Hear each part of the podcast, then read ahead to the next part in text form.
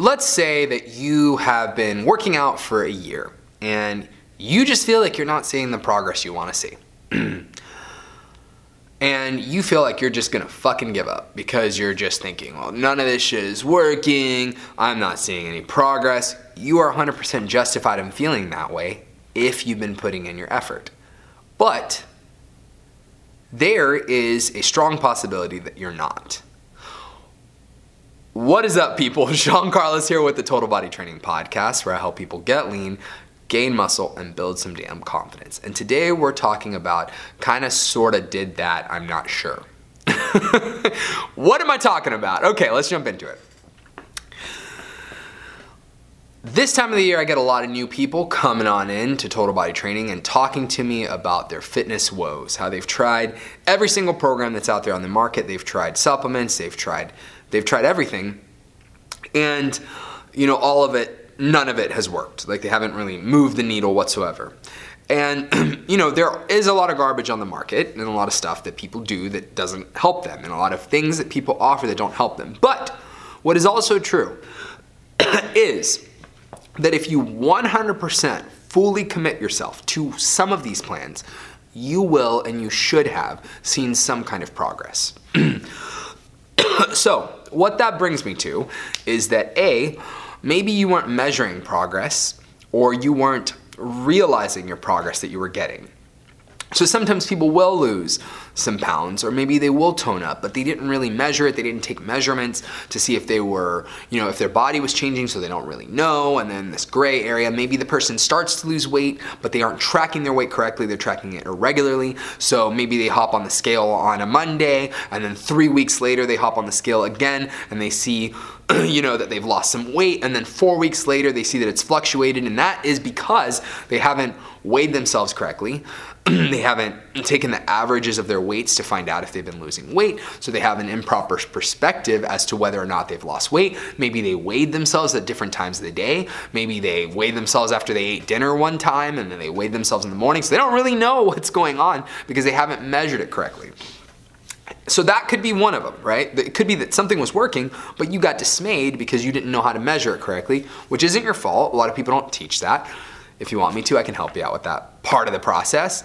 There's lots of stuff online that can help you with that too.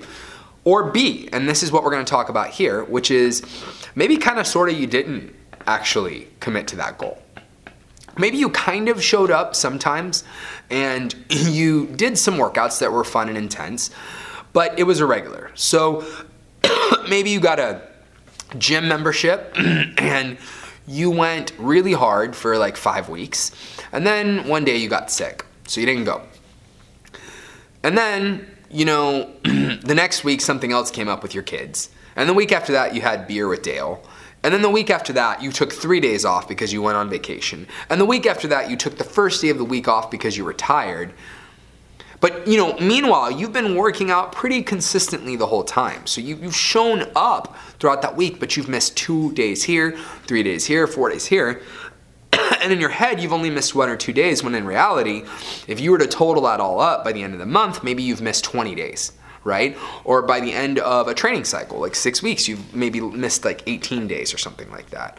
Or maybe you've consistently missed the same day. So if you're on a program, maybe you've got like a day when you're training mostly legs and a day when you're training upper body. Maybe you're, you've got a day where you've got a split where you're training your upper back and your chest. and for six weeks, you just didn't train your upper back or your chest. You just completely neglected it because every Friday you just don't feel like showing up. that is what I call a maybe sometimes sort of kind of doing it approach to your goals. And here's the thing take the shittiest plan in the world, right? Or take someone who knows nothing about weight training. But if they were to measure their progress correctly and they were to hop on line and find some kind of like regular generic plan, it's not really tailored for them. If they were to be consistent with it and show up five days a week, right? And really put in their effort, they would get better results than if they worked with me or if they worked with a world class trainer and they only showed up once or twice a week. If they only showed up three times, and in reality, the person who's got this kind of you know, homemade program, this person with no experience who has no technique down or no form down and doesn't know what deloading and peaking is or any of that stuff, that person could potentially see better results if they showed up five days a week, consistently put in effort for a year versus someone who kind of sort of sort of sometimes does things. And that, my friend, is why training can get so tricky and why I'm so careful whenever someone new comes in and tells me that they've tried everything. When you tell me you've tried everything, if you really have, like if you tried the Tae Bo or whatever, I don't even know if people do Tae Bo anymore, but if you tried multiple programs and you tell me nothing's worked for you, you know, the, the my first question is like, how consistent were you? Like, were you actually doing it? And uh, if a lot of people were honest with themselves, they'd find out that they really want. So, my tip to you is if you struggle with knowing whether or not you do something, take a giant calendar on and place it up somewhere that's visible. Take a big red marker and then just every day that you go into the gym, write a big G in that spot on your calendar, right? For gym, or write G G Y M, right? Just gym. So that way, at the end of a month, right, you'll have seen this month I was able to go this many times.